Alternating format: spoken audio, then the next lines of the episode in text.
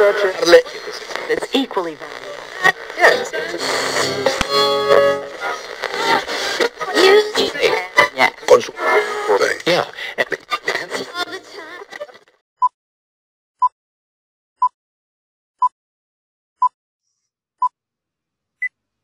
¿Qué pasó, Gina?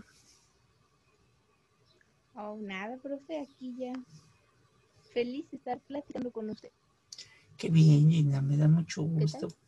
Pues aquí también ya estamos en, en nuestro episodio número este, 31, el cual como ya los que nos escuchan y los que apenas, el 31 y los que apenas nos están escuchando, pues este, lo grabamos en la Ciudad de México. Si caíste aquí por de Chiripa, este, pues aquí estamos. Y- y, hoy les tenemos, este, lo grabamos desde la Ciudad de México y les tenemos una, una sorpresa que, que hasta Gina se va a quedar así como que pasmada. Este, eh, en ese espalda. se va a ir de espaldas. Entonces vamos a mandar nuestros, nuestros típicos saludos a nuestros amigos de Canadá que siempre nos escuchan, allá en Ontario, este, Hola. que nos escuchan, a nuestros amigos de, de Colombia, que también de Bogotá, que también nos escuchan, nuestra solidaridad con ellos ahorita que están pasando por momentos muy, muy complejos. Este, a nuestros amigos de Lima, que también andan por allá, también fueron votaciones, como aquí en la, en la Ciudad de México. Y Gina, así Sí. como redo- redoble de tambores, taca, taca, taca, taca, taca, taca, taca, tienes que mandar saludos. ¿A dónde crees, Gina? A ver, a ver, ¿dónde te imaginas, Gina? ¿A dónde? Ay, ay, no sé, yo, ay, no, ¿qué, qué será? Si yo te ¿Qué digo, tienes que mandar, si yo te digo, tienes que mandar saludos reales, ¿a dónde tendrías que mandar? Porque nos escucharon en España. No, otra, otra monarquía.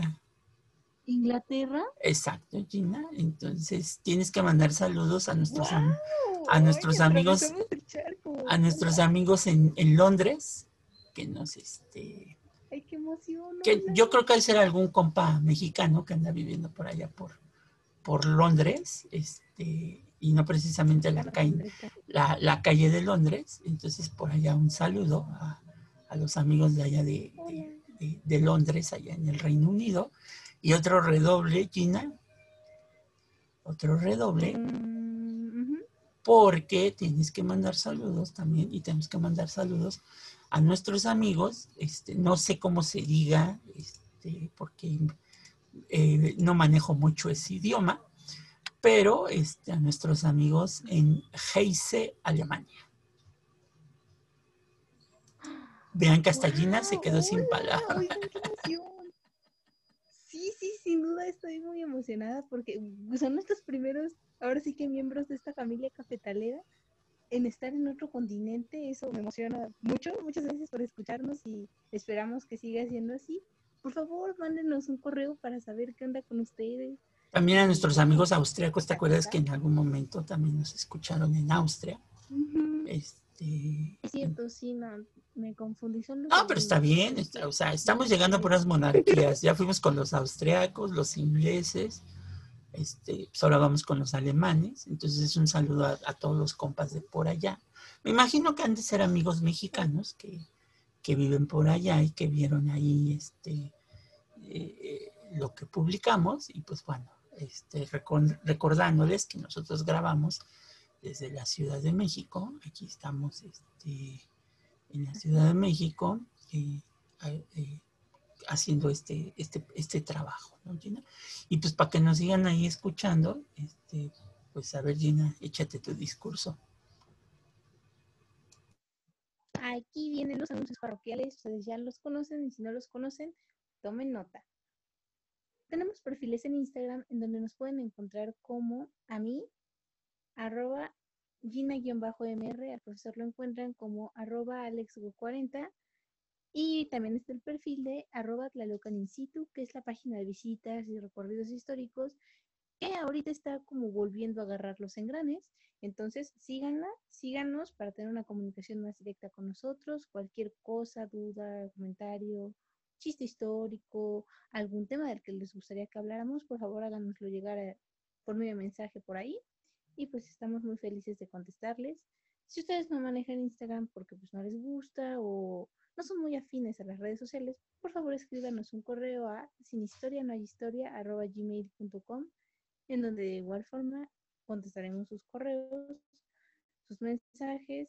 Agradecemos mucho que se tomen el tiempo de escribirnos y pues ahora sí que esperen nuestra respuesta porque pues siempre les damos respuesta, no crean que nos olvidamos de ustedes. Eso es todo. Me parece perfecto, me parece perfecto, querida Gina. Y pues bueno, ya no les quitamos más su tiempo. Mandamos saludos a todos, a los que nos oyen también aquí en México. También les mandamos un saludo. este, creo que tampoco los, los mencionamos, pero pues este, pero pues bueno, son parte de, como dice Gina, yo no lo puse, dice Gina, son parte de esta familia cafetalera. Este, que volvemos a lo mismo. No, no hablamos propiamente de café, pero sí, sí, este. El cafecito para Exacto. Por ejemplo, a nuestros amigos que nos oyen en la Ciudad de México, en Yucatán, en Veracruz, en Chiapas, en el Estado de México, en Nuevo León, en Jalisco. Saludos a nuestros amigos de Michoacán, hay que se, se mochen con unas carnitas. Entonces, este, este, con un gazpacho con un gazpacho. Entonces, este, no, ¿cómo se llaman las otras? Las, en Michoacán, las corundas, corundas. Ay, ¿cómo se llaman ah, estas? Ah, las corundas, sí. Las corundas, ¿no? Las corundas. Torundas. Torundas. Entonces, este, algún día le dedicaremos un capítulo a la gastronomía mexicana, perdón porque ya se me estaba cayendo la baba, nada más de, de acordarme de, de, todos estos platillos. Ah. Exactamente, pero bueno, pues los dejamos con el episodio 31. Nos vemos, Gina. Bye, profe. Adiós.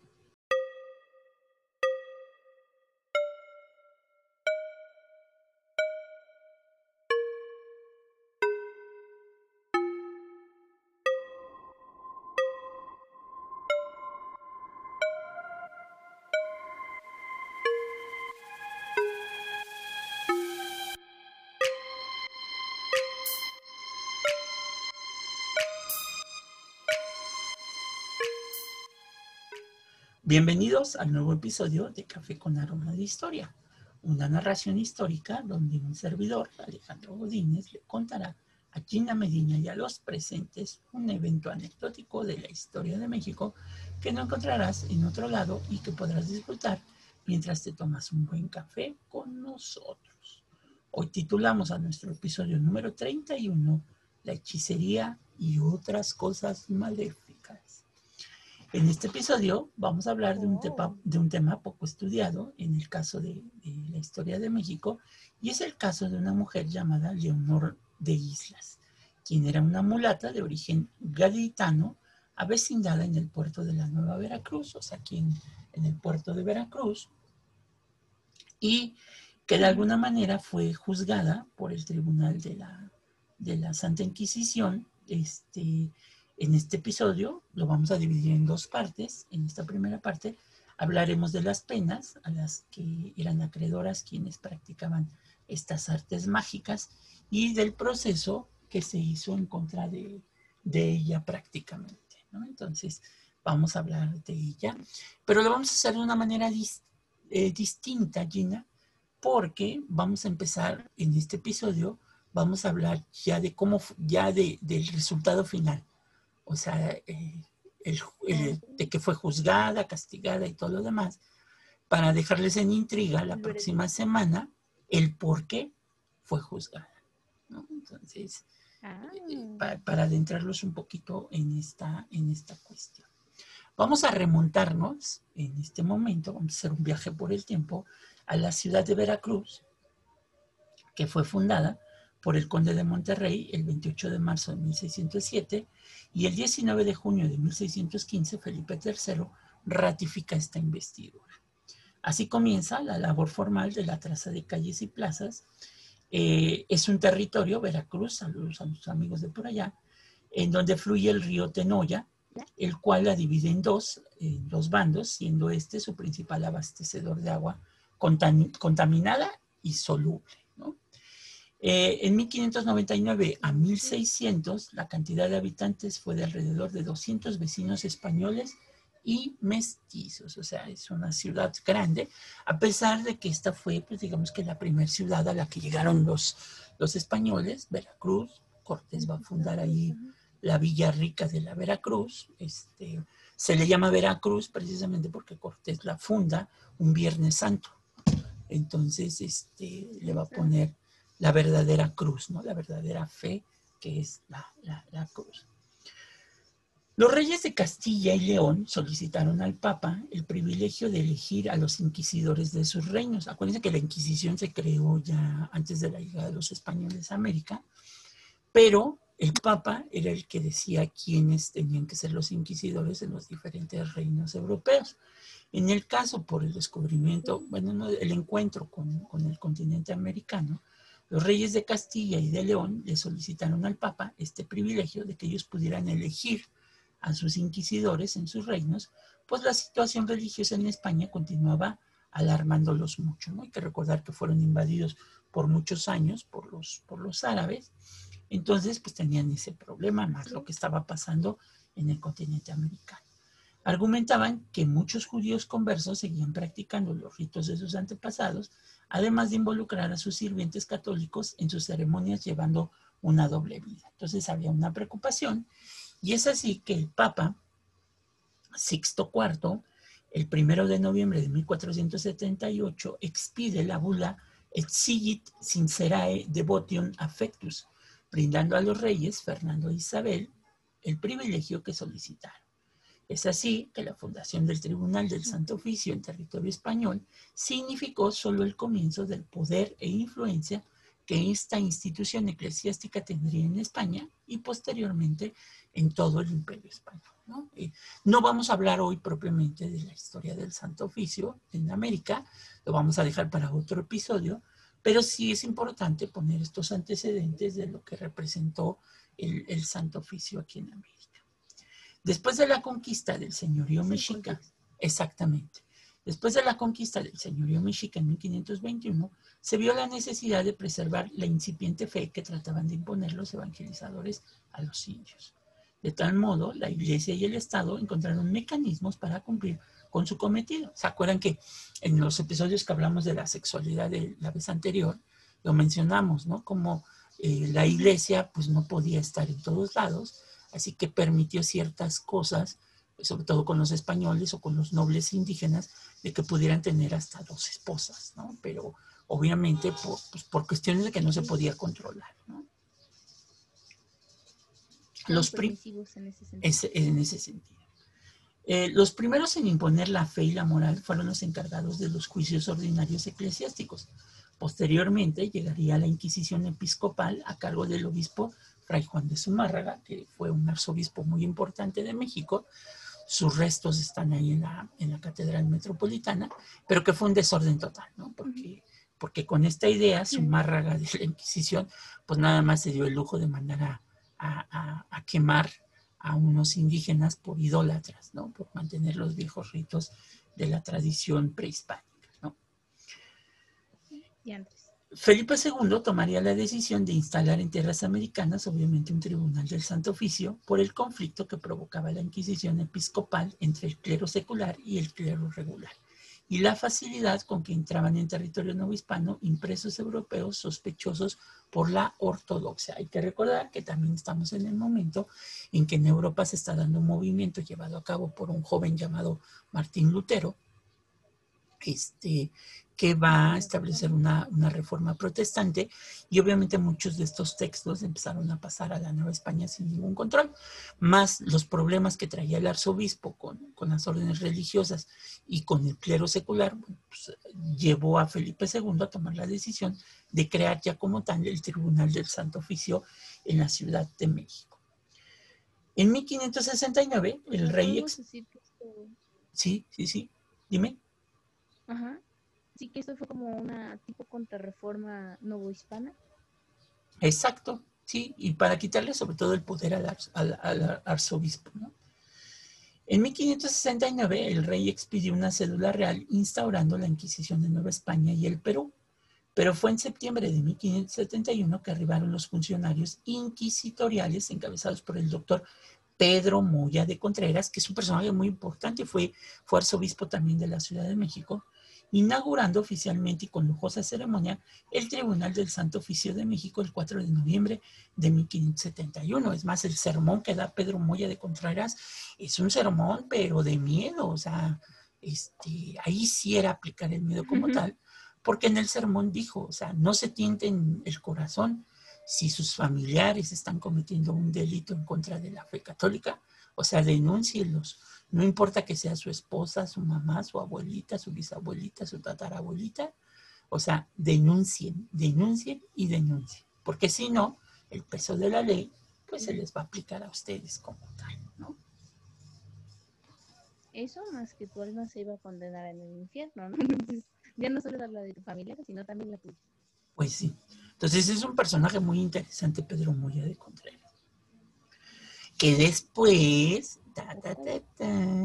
hay una leyenda, hay una leyenda por ahí que dice que en el convento de Jesús María, el rey Felipe II dio mucho dinero para la construcción de ese convento, del Real Convento, porque es real, porque en su en su portada de su iglesia aparece la corona de, España. Cuando aparece la corona de España en las iglesias, quiere decir que quien la financió, el rey, ¿no? Entonces se dice que en el convento Jesús María estuvo una hija no reconocida por, este, por Felipe II, que la mandaron de España a América. Aparte la niña tenía ahí una discapacidad, este, entonces la mandaron y que esa hija provenía de los amoríos de Felipe II con la hermana de Pedro Moya de Contreras. Ay, qué cosa, ¿no? Pues hasta familia salieron. Pues no hay, que no hay que denunciar. Exactamente. Híjole, se contradijo. Exactamente. Tan es así que la muerte de Felipe II en 1598 causó mucha conmoción en la sociedad novohispana. Tan es así que hubo exequias en todo el reino, pero fue la Inquisición quien demostró más su pesar, ya que a él debía su existencia, por lo que de manera conjunta asistieron tanto los funcionarios a dar personalmente el pésame al virrey, que era el representante del rey, y encargaron un novenario de misas en el que asistió todo el tribunal y realizó un túmulo. Un túmulo es, hagan de cuenta, que es una estructura de madera que se ponía en las casas. También lo hablamos en su momento cuando, si no nos han escuchado en el episodio de arquitectura novohispana de las casas, se hacía un túmulo, o sea, era una, una sala que en las casas de los ricos debía de estar reservada para el rey de España, porque no se sabía si en algún momento el rey iba a venir al continente, entonces esa sala era como su representación de la corte. Entonces, la Inquisición mandó a hacer este túmulo en el cual, eh, en la iglesia de Santo Domingo, donde se celebraron unas solemnes exequias.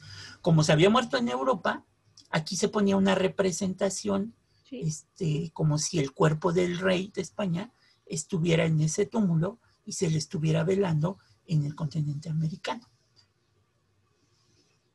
Uy, más que qué cosa, ¿no? traspasaban ese sentimiento, a pesar de que no lo veían, que se entienda que estamos felices.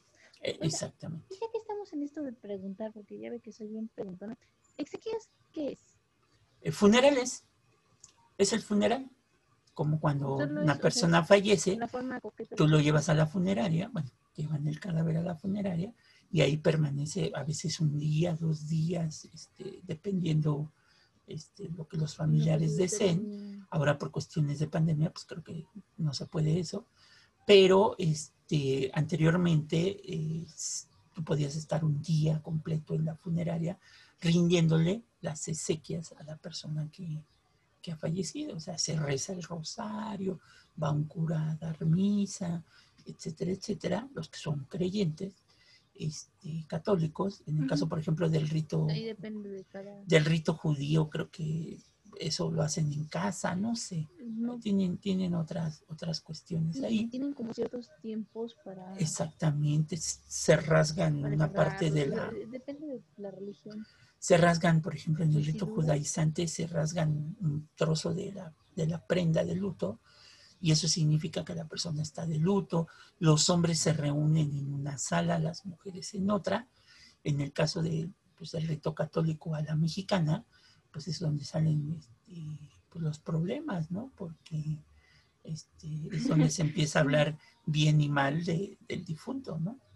Que ya no se puede defender. Si bien nos van, porque luego pasa que aparecen segundas familias y eso es bien Eh, peligroso. y eso ya es muy peligroso, ¿no? Entonces, este, Ah, bueno. hay, hay por eso familias que dicen nada más unas cuantas horas, no voy a hacer que, que llegue a pasar ese tipo de situaciones, o donde aparecen muy a la mexicana los, los chistes, los chistes clásicos. Esto, esto deviene mucho de una obra de teatro este, que, que les recomiendo de Emilio Carballido, que se llama Los cuervos están de luto. Entonces, este, es un funeral en donde todos los, los miembros de la, de la, este, de la familia pues empiezan a, a pegarle al muerto, ¿no? Entonces, para pelearse la herencia, eh, por eso se llama Los cuervos están de luto. Porque es donde aparecen familiares que también mucho tiempo nunca vieron a esa persona y pues, pues como los opilotes, exacto, empiezan a volar, a volar, empiezan a volar para este, mm, para este tipo de cosas. Pero bueno, regresemos después de contestar tu pregunta de las exequias. Gracias. Por lo cual, Felipe II, antes de morir, ordenó que la Inquisición de México tuviera como única tarea permitida el cazar brujas y astrólogos, como consta en una carta de 1615 enviada por el Consejo de la Inquisición, donde especificó que se debía actuar con rigor contra astrólogos judiciarios y personas que usaran de las supersticiones, o sea, no solamente el que la practica, sino también el practicante, ¿no? Este, debía de ser acusado y llevado ante la Inquisición. Por cierto, las exequias de Felipe II se hicieron en, en la iglesia del convento de Santo Domingo, porque a un costado estaba la Inquisición. Los dominicos fueron gran- grandes eh, inquisidores, ¿no? Entonces, por eso también se hicieron ahí las exequias. Pero bueno. Mm, Muy contiguo. Exactamente. En el periodo de 1610 a 1630, la mayoría de las denuncias fueron referentes a las prácticas hechiceriles, pero que no tuvieron mayor repercusión ya que en pocas llegaron a ser procesos inquis- inquisitoriales. Sin embargo, se señala que el motivo fue la pasividad por parte de las autoridades, la relajación de la actividad inquisitorial más que una consecuencia natural, de los pactos realizados por Felipe II, tanto como ingleses como con portugueses. ¿Por qué? Porque se dieron a la tarea más de estar buscando brujas, estar atacando a los, a los luteranos, ¿no? que empezaron a llegar también al continente americano y muchos de ellos eran de origen inglés o de origen portugués. Además del poco interés que doctos en temas heréticos pudieron tener sobre las prácticas supersticiosas como la hechicería y la adivinación, pues solamente podían ser realizadas por gente ignorante y susceptible del engaño, y que la actividad inquisitorial se enfocaba a la mera vigilancia de que dichas denuncias no crecieran, otorgando así la estabilidad social que se requería en el territorio. O sea, mantener que esas denuncias no fueran muchas, ¿no? O sea, que no empezaran a haber muchas denuncias de brujería, brujería, brujería, hechicería, sino mantuviera más o menos un estándar. Eh, Es como ahora hacen las autoridades con los delitos, ¿no? Empiezan a ver que un delito está creciendo más y es el delito que pues, pues, atacan con mayor fuerza para mantener este equilibrio de, de fuerzas, ¿no? De bien y mal, sí, claro. Evitar un, que la bolita de nieve se le salga de las manos. Exactamente. ¿Cuáles fueron muchos de estos delitos? No vamos a entrar de lleno en ellos, los vamos a entrar en nuestro segundo episodio. Eh, el Tribunal de la Santa Inquisición. Exactamente. El Tribunal de la Santa Inquisición disponía de abecedarios y manuales donde se establecía la actividad contraria a la fe, el nombre del delito y el castigo que merecía. O sea, este, estaba la actividad, su nombre y qué era lo que se tenía que hacer con esa persona. Los delitos perseguidos en territorios, sí, o sea, haz de cuenta, pues un código penal, ¿no? Este, pero muy a la Inquisición. Pero aquí sin privacidad. Exactamente. Aquí, aquí no hay derecho de que eres inocente hasta que demuestres lo contrario. Los delitos perseguidos en territorios No. novohispanos distaban de los peninsulares. Es por ello que los pecados que se castigaban resultaban quizás menores en relación con lo que tradicionalmente penados por el tribunal. Es así que llegaron a existir casos de bigamia por parte de mujeres. Sin embargo, estos parecen ser muy escasos los que se confirmaban se referían a mujeres pertenecientes a las castas, ¿no? Entonces, por ejemplo, en Europa sí se perseguía la bigamia, pero en el caso de América, pues fue así como que, bueno, pues ya la engañó, pues este, normalmente se resolvía en las iglesias con los curas cuando las confesaban. Entonces, eh, pues ya lo engañaste y pues ahora estas van a ser las penas, ¿no? Para que ese delito no llegara propiamente a la Inquisición, porque en el caso de la Inquisición americana, pues era, pues digamos que una pérdida de tiempo, cuando se podía perseguir a un hereje, cuando se podía perseguir a una bruja, este, por eso estas exposiciones de, de instrumentos de tortura y pena capital en- en- de la Inquisición no aplican para América, porque muchos de esos castigos no se hicieron en América, porque muchos delitos no se persiguieron como se persiguieron en Europa. Ok, o sea, digamos que el orden al BAT de los delitos en América era muy diferente al orden al BAT de los delitos en Europa, precisamente por eso, ¿no? Y, y teniendo en cuenta que lo que buscaba el tribunal era la estabilidad de delitos, ¿no? Que un delito no creciera más que otro, ¿no? Entonces, Otro, que se Sí. mantuvieran al margen todos. Por eso aquí los autos de fe, como en Europa, que eran seguidísimos, donde moría mucha gente quemada, aquí nada más fueron dos o tres los que, los que se formaron a lo largo de todo el periodo colonial. Eso también son estas leyendas negras que hay que quitarnos, porque creemos que lo mismo que pasó en Europa, pues pasó aquí en América. Y normalmente estas exposiciones que ponen de, de instrumentos de la Inquisición o la Inquisición, pues sirven un poco para levantar el morbo, pero no, no, no profesan la realidad este, de la Inquisición en América, que sí fue muy fuerte. Yo creo que aquí la Inquisición se portó más, y lo vamos a ver en el caso de esta mujer, más en aplicar el, eh, más que la fuerza o la justicia de castigo corporal y todo eso, más a la cuestión económica, porque les quitaban los bienes.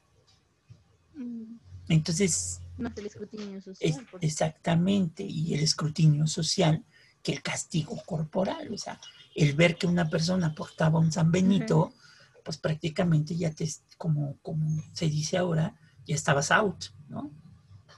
Ya estabas out de todo esto. Pero bueno, las penas para quienes realizaban hechizos y brujerías podían variar dependiendo las circunstancias del inculpado. Sin embargo, el castigo ese sí era de ley, era el de los azotes, era el más recurrido. Este podía ir de 50 a 400 azotes, teniendo como promedio 200, o sea, para no, para no errarle, ¿no? Entonces, este, porque a lo mejor en 400 se te moría, porque una de las cosas es que hasta eso el Tribunal de la Santa Inquisición no se te podía morir en, el- en la tortura el, el- el personaje, porque si no el, verdugo pues era el que ocupaba el lugar, ¿no? Ajá, tenés que tener, si eres el verdugo era, sí, dale, pero con calma, ¿no? Llévatela No leve. el siguiente. Sí, exactamente. General, tam- generalmente también se castigaba con el destierro de los territorios españoles de seis meses hasta diez años. La pena era complicada de cumplir debido a la falta de control y seguimiento del inculpado, a diferencia del castigo por azotes del cual no podía escaparse. ¿no? Entonces, este, sí, cuando los exiliaban, pues ¿cómo controlabas que el tipo ya no estaba en el territorio español? O sea, no es como ahora que tienes un pasaporte y que a lo mejor sí, sí te pueden identificar que están, este, que están en, en- en- en este territorio, ¿no? Entonces, además de estas, el acusado de realizar prácticas mágicas podía ser sentenciado a la reconciliación si era la primera vez que se le llevaba a juicio, o sea, se podía reconciliar con la fe. Entonces ya acepto mis culpas, pero pues ya, no lo vuelvo a hacer, ¿no? Ahora sí que palabra del, del, osito bimbo, no lo vuelvo a hacer. Este, por lo cual, este, la relajación si se negaba a confesar, esa era la otra, la otra sentencia, la relajación, si se negaba a confesar o si era la segunda vez que se le inculpaba por el mismo delito. ¿No? Entonces, si la primera que decía, y lo prometo que no lo vuelvo a hacer y lo volví a hacer, se le daba el castigo de la relajación, que era la relajación que ahora sí ya venían los azotes. Ah. por eso le llaman la relajación. O sea, no crean que este era un castigo relajado, sino que la relajación era este, que este cuate que había prometido portarse ya bien, pues se relajó y cometió el delito otra vez y pues tenía que ser este, castigado. Y finalmente, sí. la tercera pauta era la abjuración de vementi, que era el castigo, este sí, era el castigo más temido por las consecuencias sociales que implicaba. El acusado era condenado a la vergüenza pública, la confiscación de todos sus bienes, incluidos esclavos, el destierro de los territorios del imperio. Cabe señalar que esta fue la, la pena impuesta a nuestro personaje del cual vamos a hablar. O sea, la exiliaron del territorio, le quitaron sus bienes y la vergüenza pública que tuvo que, que pasar. Entonces, si se dan cuenta, aquí no estamos como en Europa que, ay, los vamos a quemar vivos y por brujos y hechiceros y, y todo esto que luego la- las películas nos plantean, ¿no? Que fueron quemados vivos y, y todo lo demás, sino que aquí en América, o sea, pasaron por tres etapas, ¿no? La primera era que, que, este, que de alguna manera se reconciliara y dijera, no lo vuelvo a hacer. La segunda era la relajación, ah, lo hiciste, pues, pues ahí te van tus azotes para que te ubiques. Y la tercera es que ya era, este, obviamente, la abjuración de Vementi, que era, te confisco los bienes, te quito esclavos, propiedades y te vas exiliado, ¿no? Este, pelas, adiós, que te vaya bien. Te daban literal, era por grados la onda.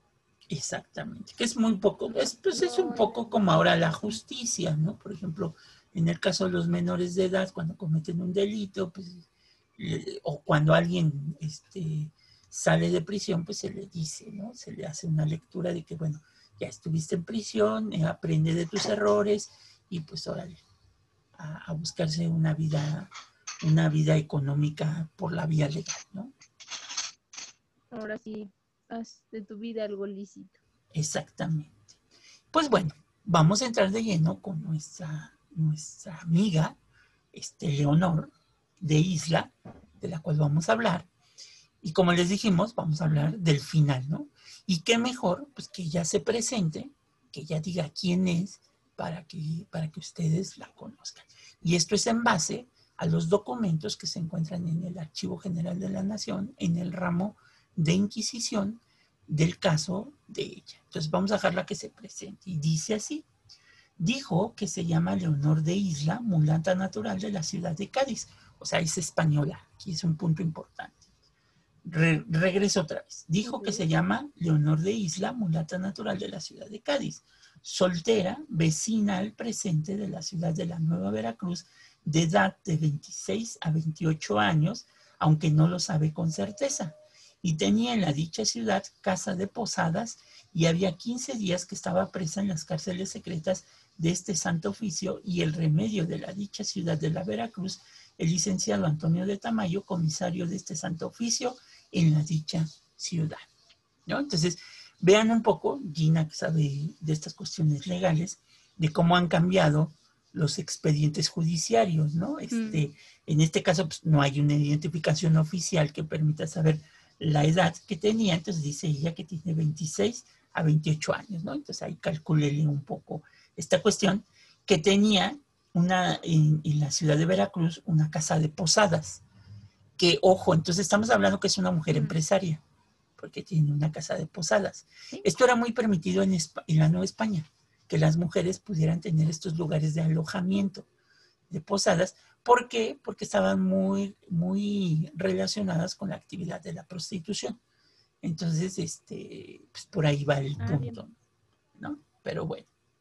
Ahí va la tirada, ok. Según los documentos encontrados en el Archivo General y sobre el transcurso de su vida, sus costumbres católicas y demás referencias, mencionó que sí fue bautizada y confirmada en la Catedral de Cádiz cuando tenía nueve años, se confesaba, comulgaba y oía misa, siendo su última confesión en la Semana Santa pasada por Fray Gonzalo en el convento de San Agustín de la ciudad de Nueva Veracruz. ¿no? Entonces, vean cómo este, estamos en un, en un eh, tribunal religioso en donde pues, le van a pedir todos estos datos.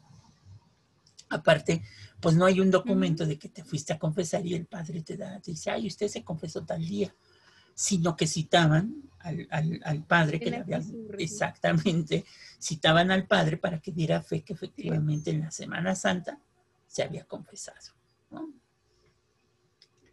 También en su, en su mismo expediente, en, en su mismo expediente ella señala que supo santiguarse, o sea, que se supo persinar, rezó el Padre Nuestro, el Ave María, el Salve Regina y el Credo, que dijo los mandamientos de la ley de Dios.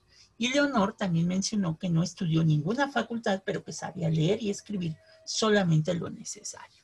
¿no? Entonces, este, Bueno, ya tenía, digamos que ahí este, cosas a favor, ¿no? Porque se sabía persinar, rezó el Padre Nuestro, o sea, las clásicas del Padre Nuestro, el Ave María, el Salve Regina y el Credo, y aparte se echó los mandamientos de la ley de Dios, ¿no? Entonces, quiere decir que sí fue educada bajo la religión católica, bajo la fe católica. que era ahí donde, donde les caían a los judia- judaizantes, ¿no? Porque pues, no se sabían las oraciones, ¿verdad? Y no se sabían alguna de estas.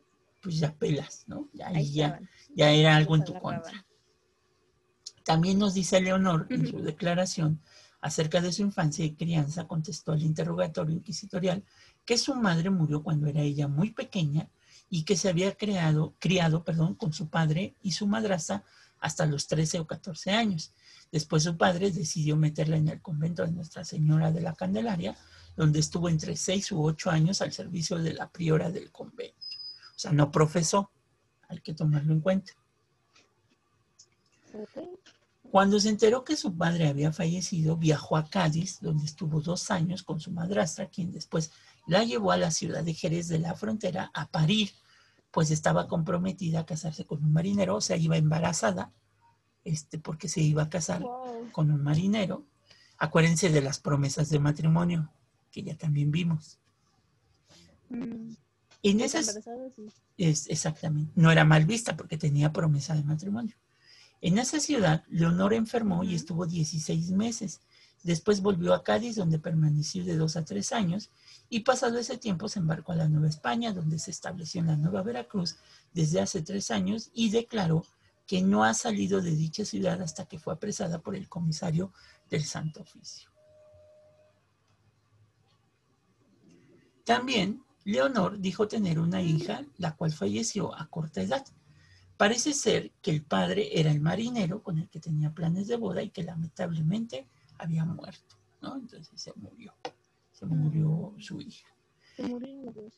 Exactamente. En Veracruz, Leonor tenía amistad con varias mujeres que había formado un singular grupo donde entre ellas comentaban, enseñaban y se aprendían hechizos y conjuros. O sea, tenía su, su grupito, ¿no? No eran chicas de tejido, sino chicas de conjuros y hechizos. Era un club diferente. Exactamente. De igual manera, exactamente. De igual manera, parece que convertían Ujú. hombres, ya que cuando uno terminaba la relación con alguna de ellas, comenzaba una nueva con otras de sus amigas, ¿no? Entonces, Qué moderno. qué moderno para la época, ¿no? XXI. Exactamente. Vámonos. Esto ocasionó mucho malestar y coraje entre ellas mismas, por obvias razones, ¿no? A tal grado que se puede vislumbrar en los procesos que esta sería la razón suficiente para declarar unas en contra de otras. Ahí está. Es que eso- esos intercambios nunca terminan bien, por favor. Ni entonces ni ahora. Yo recomiendo que no lo hagan. Exactamente. es un consejo de amigo, amiga. Exactamente. Leonor llegó a la cárcel pública de la Nueva Veracruz el 6 de mayo de 1622 por acusación de Beatriz Valdés, que había sido su amiga, Antonia Bello e Inés de Miranda, mujeres solteras que convivían con ella y que ahí eh, eh, fue cuando le embargaron sus cosas y le, las dieron en subasta. Sus pertenencias fueron enlistadas detalladamente y solamente voy a mencionar algunas porque es una lista larguísima de cosas que le, que le quitaron. Le quitaron, por ejemplo, seis colchones de cama, una cama de madera de cedro, una mesa de cedro, dos bancos de cedro para sentar, una silla de sala vieja, una colgadura blanca, blanca de cama, cuatro cuadros pequeños, una frazada blanca, una colcha vieja traída de Campeche, una manta de Campeche como saya y una saya vieja, ¿no? O sea, entre otras cosas que le quitaron, ¿no? Inventario. Sí, el inventario habla hasta de vestidos y un montón de cosas que le, que le quitaron y la pusieron a la venta. Un- una de las razones por las cuales los inquisidores decidieron transferir a la mulata de la ciudad de Veracruz a las cárceles secretas del tribunal aquí en la Ciudad de México fue por miedo a que Leonor pudiera contagiar a más mujeres. Al respecto, el capellán menor en Veracruz mencionó que ya empezaba a tener contacto con otras mujeres en la cárcel y que las estaba empezando a leccionar, ¿no? Ay, al contagiado, mi qué Y- término. El manejo, Está ¿no? Contagiar, exactamente. Sí, Qué cosas. está pudriendo la cabeza de esas personas. Exactamente. De este modo, llegó a las cárceles secretas del Santo Oficio en la Ciudad de México el 24 o 25 de junio del mismo año, que fue remitida por el comisario licenciado Leo, eh, Antonio de Tamayo. Leonor pertenecía, y así lo dice la acusación, a un grupo de mujeres avecindadas en la Nueva Veracruz. Entre ellas se encontraban, fíjate los nombres, ¿eh? Aquí es me imagino que hacían ser las actas ahora judiciarias actuales, pero estamos viendo una acta judiciaria de, de siglo XVII. Juana Valenzuela, conocida como Juana Palotes. Beatriz Valdés, la pastelera. Inés de Miranda, Antonia Bello, Isabel de la Parra y Catalina de Mendoza, alias la pilota. ¿no? Entonces, No. e- estos nombres que son muy, me recordó este, cuando hacíamos los en vivos, de cuando hablamos de las poquianchis, ¿no? ¿Te acuerdas de la, la y, este, y, y todas estas mujeres, ¿no? Apodos bien interesantes. Sí. De estas siete mujeres se encuentran eh, el proceso inquisitorial en el Archivo General de la Nación. O sea, ustedes pueden ir al archivo y ahí lo van a encontrar. Ya que entre ellas mismas se acusaban de ser quien era la que les enseñaba a las otras las artes de las hechicerías y que en varias ocasiones mencionan ser solamente espectadoras, mientras las otras eran las conocedoras y maestras de las prácticas, mágicas. Curiosamente, resulta ser Leonor a quien más mujeres mencionan ser la principal ejecutora de los hechizos. Ah, se estaban lavando las manos. Ahora sí que ya que vieron cerca la Inquisición, no, no fui yo. Y aquí se aplicaría ese dicho de que entre mujeres podemos, ¿cómo? Entre mujeres podemos, este, eh, ay, hay un dicho que dice, entre mujeres podemos matarnos, pero nunca engañar. Algo así. Dejen ahorita lo, lo, lo recuerdo y se los digo. Hay, hay un dicho así. Este, y pues bueno, obviamente pues, todas le echaron la culpa a Leonor, ¿verdad? Porque pues, todas se lavaron las manos. Qué bárbaras. Entre mujeres podemos des- despedazarnos, pero nunca nos haremos daño. Ahí está el dicho. No, no había escuchado ese dicho, pero qué dicho, ¿eh? Según la declaración de Juana, quien además era comadre de Leonor y quien llega por su propia voluntad ante el comisario en Veracruz en el mismo año de 1622, Leonor vivía en la casa de Francisca Suárez, quien era viuda, y en esa misma casa vivían Beatriz de Valdés. O sea, por eso se hizo este clan, porque todas vivían juntas. Se hicieron amigas ahí. Exactamente. Juana también declaró que hacía dos años que conocía a, Leon- a Leonor y que vivió con ella dos meses en una misma casa y que durante un año vivían a una tabla de distancia. También dijo que faltaba una por la cual podía oír y ver mejor lo que se realizaba. O sea, una tabla de distancia quiere decir que lo separaba una tabla. O sea, que del otro Ah, lado, yo sí, una pared. O sea, una pared. Ah, ah, ok. Ah, Yo pensé que se referían no sé, una calle, un puente, una pared, lo que ya. Y entonces lo que ella veía era que este, pues a través de la pared, o sea, la clásica que a través del hoyito de la Sí, pared sí. escuchaba y veía lo que hacía este Leonor, ¿no? Y es así que en la declaración de Leonor del 9 de julio de 1622 mencionó que hacía ya cuatro meses que no hablaba ni con Juana ni con Isabel, pero que sabía que vivían juntas en la casa de, Juana Gó- de Juan Gómez, de Juan Gómez Loza, en el barrio de la Merced, en Veracruz.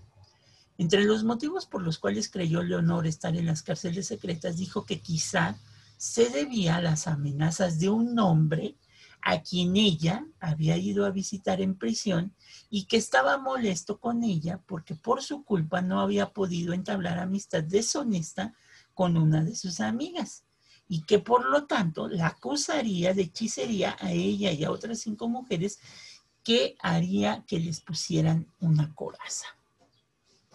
Entonces, se supone que aquí el, asunto empieza cuando un tipo que está en la cárcel le había pedido ayuda a Leonor para que una de sus amigas fuera, fuera amiga deshonesta. Este, y obviamente como, como ella no accedió, pues este, en venganza, este, pues la, la Fue acusó. contra su amiga. Es- no, la- fue contra ella sobre todo. En ese lugar también, exactamente, en ese lugar Leonor se enteró por otro prisionero a quien había sobornado dicho hombre para que éste declarara en contra de ella, en contra de Leonor, y que delataría haberla visto una noche con sus amigas afuera de un mercader donde se quitó la ropa y se había ido a volar en carnes, además de haber tenido al Santísimo Sacramento en la boca. O sea, que este lo que dijo es que esta, estaban afuera de, de la- estaban en la calle, se quitó el vestido Leonor y que desnuda con el sacramento, o sea, la hostia en la boca, voló, desnuda, ¿no? Entonces, este, Ah, caray. Oh, eso sí está descabellado, ¿eh? El segundo punto del Mm. por cual Leonor creía estar en la cárcel es que pensaba que muchas enemigas que la podrían haber acusado de otras muchas cosas, pero cuando fue exhortada a recordar su memoria, confesó conocer la oración del ánima sola. Ojo con esto, porque en nuestro segundo capítulo vamos a hablar de uno de los hechizos llamados el ánima sola.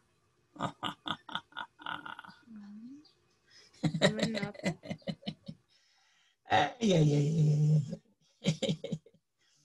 Obviamente, porque se sabía de memoria y confesó conocer la oración del ánima sola, que le había enseñado una religiosa en la ciudad de Cádiz y que era una práctica adivinatoria y que posteriormente, como ya lo dijimos, vamos a hablar de ella en nuestro siguiente capítulo.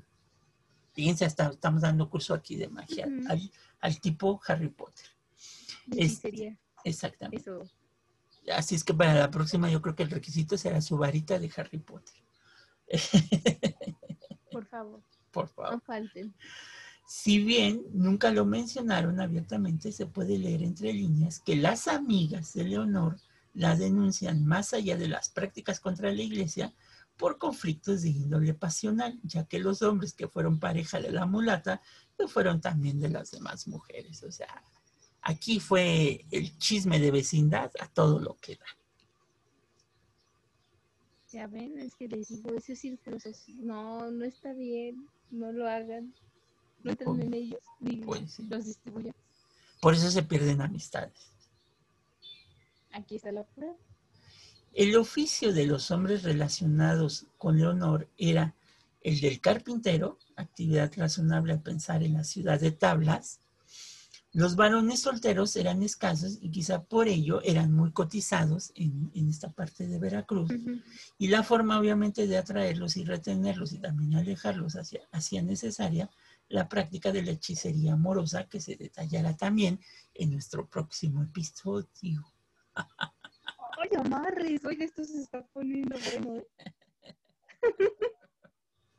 nah, pero Pero bueno, el, el principal, el principal, principal el problema fue la relación que tuvo Leonor pues, con un carpintero. ¿no? Entonces, este, y que obviamente yo me imagino que los demás eran los subalternos del carpintero. Entonces, este, o sea, los ayudantes que anduvieron con las amigas. Y entonces, pues las amigas les, les entró el celo porque pues este estaba con, con el maestro carpintero. Exactamente. Y obviamente, pues las demás dijeron, pues, pues ¿qué pasó? Hay que compartir, ¿no? Eso, no eres amiga si no compartes. Pues sí, no, no, pues, pues, sí. como diría la, la célebre pitonisa este, de la Ciudad de México, Rocío Banquels, ¿no? Ese hombre no se toca, ¿no? Así dice, ese hombre no se toca, te lo juro, amiga mía. Sí, sí. Es que primero el respeto al derecho ajeno es mantener los dientes en su lugar y en este caso pues que no te agarre la inquisición. Eh, agua. eh, y aquí el problema es que muchas, por eso nos referimos y les decimos profetas y, y, este, pitonisas a, a las cantantes y cantantes me- eh, mexicanos, este, pues que pues, sus canciones son muy sabias, ¿no? Esta de la pitonisa Banquel, este, hoy diputada por no sé qué distrito en Tlalpan, este, eh, lo dice, ese hombre no se toca, te lo juro, amiga mía, defenderé su amor en contra de cualquier cosa, ¿no? Entonces, ya las pitonisas antiguas lo habían hecho. Bueno, Leonor fue sentenciada, este, perdón, una vez llevada Leonor a la Ciudad de México, pasó cuatro años en las cárceles secretas, donde fue acusada de hechicería por el promotor fiscal del Tribunal del Santo Oficio, quien le leyó su acusación, la cual era más grave y fuerte que su propia confesión, por lo que decidieron darle sentencia de tormento para posteriormente tomar una nueva declaración en la cual añadió elementos y negó otros tantos que las autoridades de los países represores pues estarían felices con esto, ¿no? Anteriormente el sistema de justicia en. México pues era así, ¿no? Este, te doy tu calentadita, este, Aflojas la lengua. aflojas la información y después cuando le, volva- le volvían a tomar la declaración pues ya negaba cosas que en la tortura pues le habían hecho a la persona, pero también aumentaba otras cosas que por la nueva tortura este, se daba- así era nuestro sistema judicial, ¿no? regresaron a su memoria. Exactamente, que, que yo digo que ha de ser todavía igual, pero que ahora predomina mucho la cuestión de los derechos humanos con, con el indiciado, este, que pues no, le, no, no lo golpes en la cara para que los medios no vean que, que le sacamos la declaración a golpes, ¿no? Hay tantas cosas que hacen las autoridades para, para evitar que salgan moretones a la luz del día que, que para que les cuente. Pero bueno. Es difícil, es difícil. La procuración de justicia. Sí, exactamente. Y entonces negó otros tantos, por lo que Leonor fue sentenciada a salir de la Inquisición usando una coroza, una coroza es un San Benito, y demás insignias de penitente, a que a de Leví, así como recibir 100 azotes que le serían dados por las calles públicas y acostumbrados de la ciudad, además tendría que cumplir con el destierro de seis años de todos los reinos de la corona española, si la quebrantaba, el destierro sería de por vida. El auto de fe fue celebrado el viernes 3 de abril de 1626 en la iglesia del convento de San Agustín, donde también abjuró públicamente. Entonces, acuérdense que era abjurar. A ver, ¿te, te acuerdas, Gina, que dijimos que era abjurar? Era tomar un juramento por más. Sí, que ya sabías que sí, que si ahora sí no te portabas bien, acuérdate que el primero era, lo juro que no lo vuelvo a hacer, el segundo era la, residen- la reincidencia, que si lo volvías a hacer ya venían los azotes, y el tercero era que te ibas a ir exiliado, pero que ya jurabas de vehemente que, que ya, ahora sí no lo ibas a volver a hacer, ¿no? Literal, era todo o nada. Exacto. Debido a las heridas ocasionadas por los azotes, Leonor le solicitó licencia de seis meses antes de cumplir su condena, o sea, de irse exiliada, pidió al tribunal le permitieran seis meses que ella consideraba el tiempo para, para sanar las heridas por los azotes que, que llevaba consigo. Aunque pasado ese periodo regresó al Santo Oficio a pedirle fueran devueltos sus bienes confiscados, pero el comisario argumentó que se gastó más en su estadía en el tribunal, por lo que le pidieron a. Leonor y a Beatriz Valdés, quien también fueron sentenciadas junto con ella, que salieran a cumplir el mismo destierro y que no se le iban a devolver los bienes, porque pues ahora en nuestro sistema de justicia, pues alguien que cae en la cárcel, pues no, no paga él su estancia en la cárcel, sino que de alguna manera dentro de los eh, eh, dentro del dinero que, que, el Estado tiene previsible para cada año, pues hay un, dinero que va a las cárceles para mantener a, los presos que, que, por diversas razones pues caen en, en las prisiones de, nuestro país. Entonces, en el caso de Leonor, ella fue a pedir sus, pues que le devolvieran sus bienes y el, el inquisidor dijo, pues, pues no hay de limón, solamente de fresa, este, porque pues tuviste más tiempo del que pensábamos y pues, pues pelas, ¿no? tus bienes fueron confiscados, vendidos y pues ya no pidas más este, y que te vaya muy bien, ¿no? Entonces, como les, exacto, como les dijimos hoy, ese fue el resultado de Leonor, ¿no? O sea, Leonor fue acusada por sus amigas, fue denunciada, se denunciaron, y no solamente ella pagó, sino que tanto Beatriz Valdés como las demás amigas, pues fueron desterradas, ¿no? Por andar haciendo este tipo de cosas. Y pues obviamente ya ustedes saben cuál es el desenlace. Lo que no saben es cuáles eran estas actividades que hacía Leonor por las que fue acusada por el Tribunal del Santo Oficio y de las cuales vamos a hablar la próxima semana. Así es que vamos a andar muy esotéricos en nuestro siguiente episodio, el 32. Fíjate, hubiera sido en el 33, ¿no? Un número así como que muy, este, muy, muy enigmático. Pero en el 32 vamos a hablar de cuáles eran estas, estas actividades que Leonor realizaba. Sobre todo esta oración fue muy usada este, entre las chicas casaderas de la Nueva España para conseguir buen esposo la oración del ánima soy. Ah, Tomemos nota, chicas. Ah, y que por ahí el, el, la doctora Yolotl González, gran especialista en estas cuestiones de hechicería y, y brujería en México, que se los recomiendo, si por ahí en, en, el canal de videos este, de YouTube se encuentran este, videos de la doctora Yolotl González o textos de ella, léanlos porque es muy interesante cómo se veía la mujer, este, sobre todo a las mujeres, como hechiceras y, y, brujas, ¿no? Entonces, por ejemplo, este tipo que, que, denunció a Leonor, que estaba en la cárcel, este, pues sí está medio lógico lo que dice, ¿no? Se desnudó y empezó a volar ahí con las carnes, al desnudo, ¿no? Entonces, sí, no, eso ya suena a que salió de su imaginación. Eso fue de despecho, ¿no? Ajá, de... Muy no, bueno. no, sin duda, ya. Muy varonil el despecho. Este, pero bueno.